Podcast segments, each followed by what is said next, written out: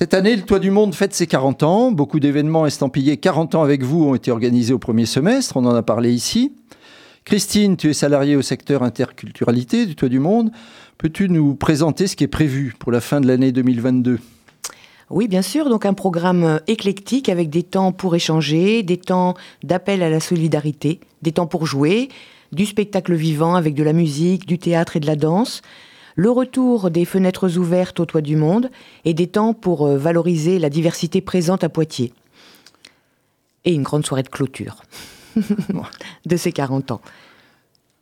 Donc, euh, bah, on, peut parler peut-être chronologiquement. En septembre, euh, le jeudi 29 septembre, nous accueillons dans la cour du relais l'APSA, le pôle enfant pour la promotion des personnes sourdes, aveugles et sourdes aveugles.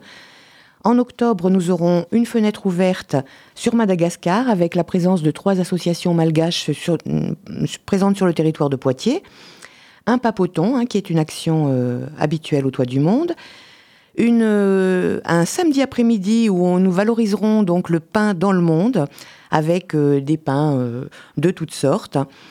Le, nous nous associons encore avec le Dietrich pour une projection de la combattante le mardi 25 octobre. Nous nous associons également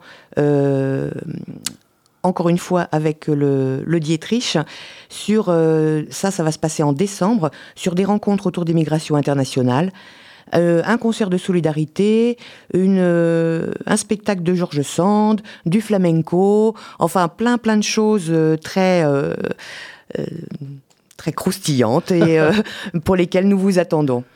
Vous trouverez le programme complet sur notre site web, sur notre page Facebook et aussi sur la plaquette qui va bientôt sortir et qui sera disponible dans tous les centres socioculturels de Poitiers.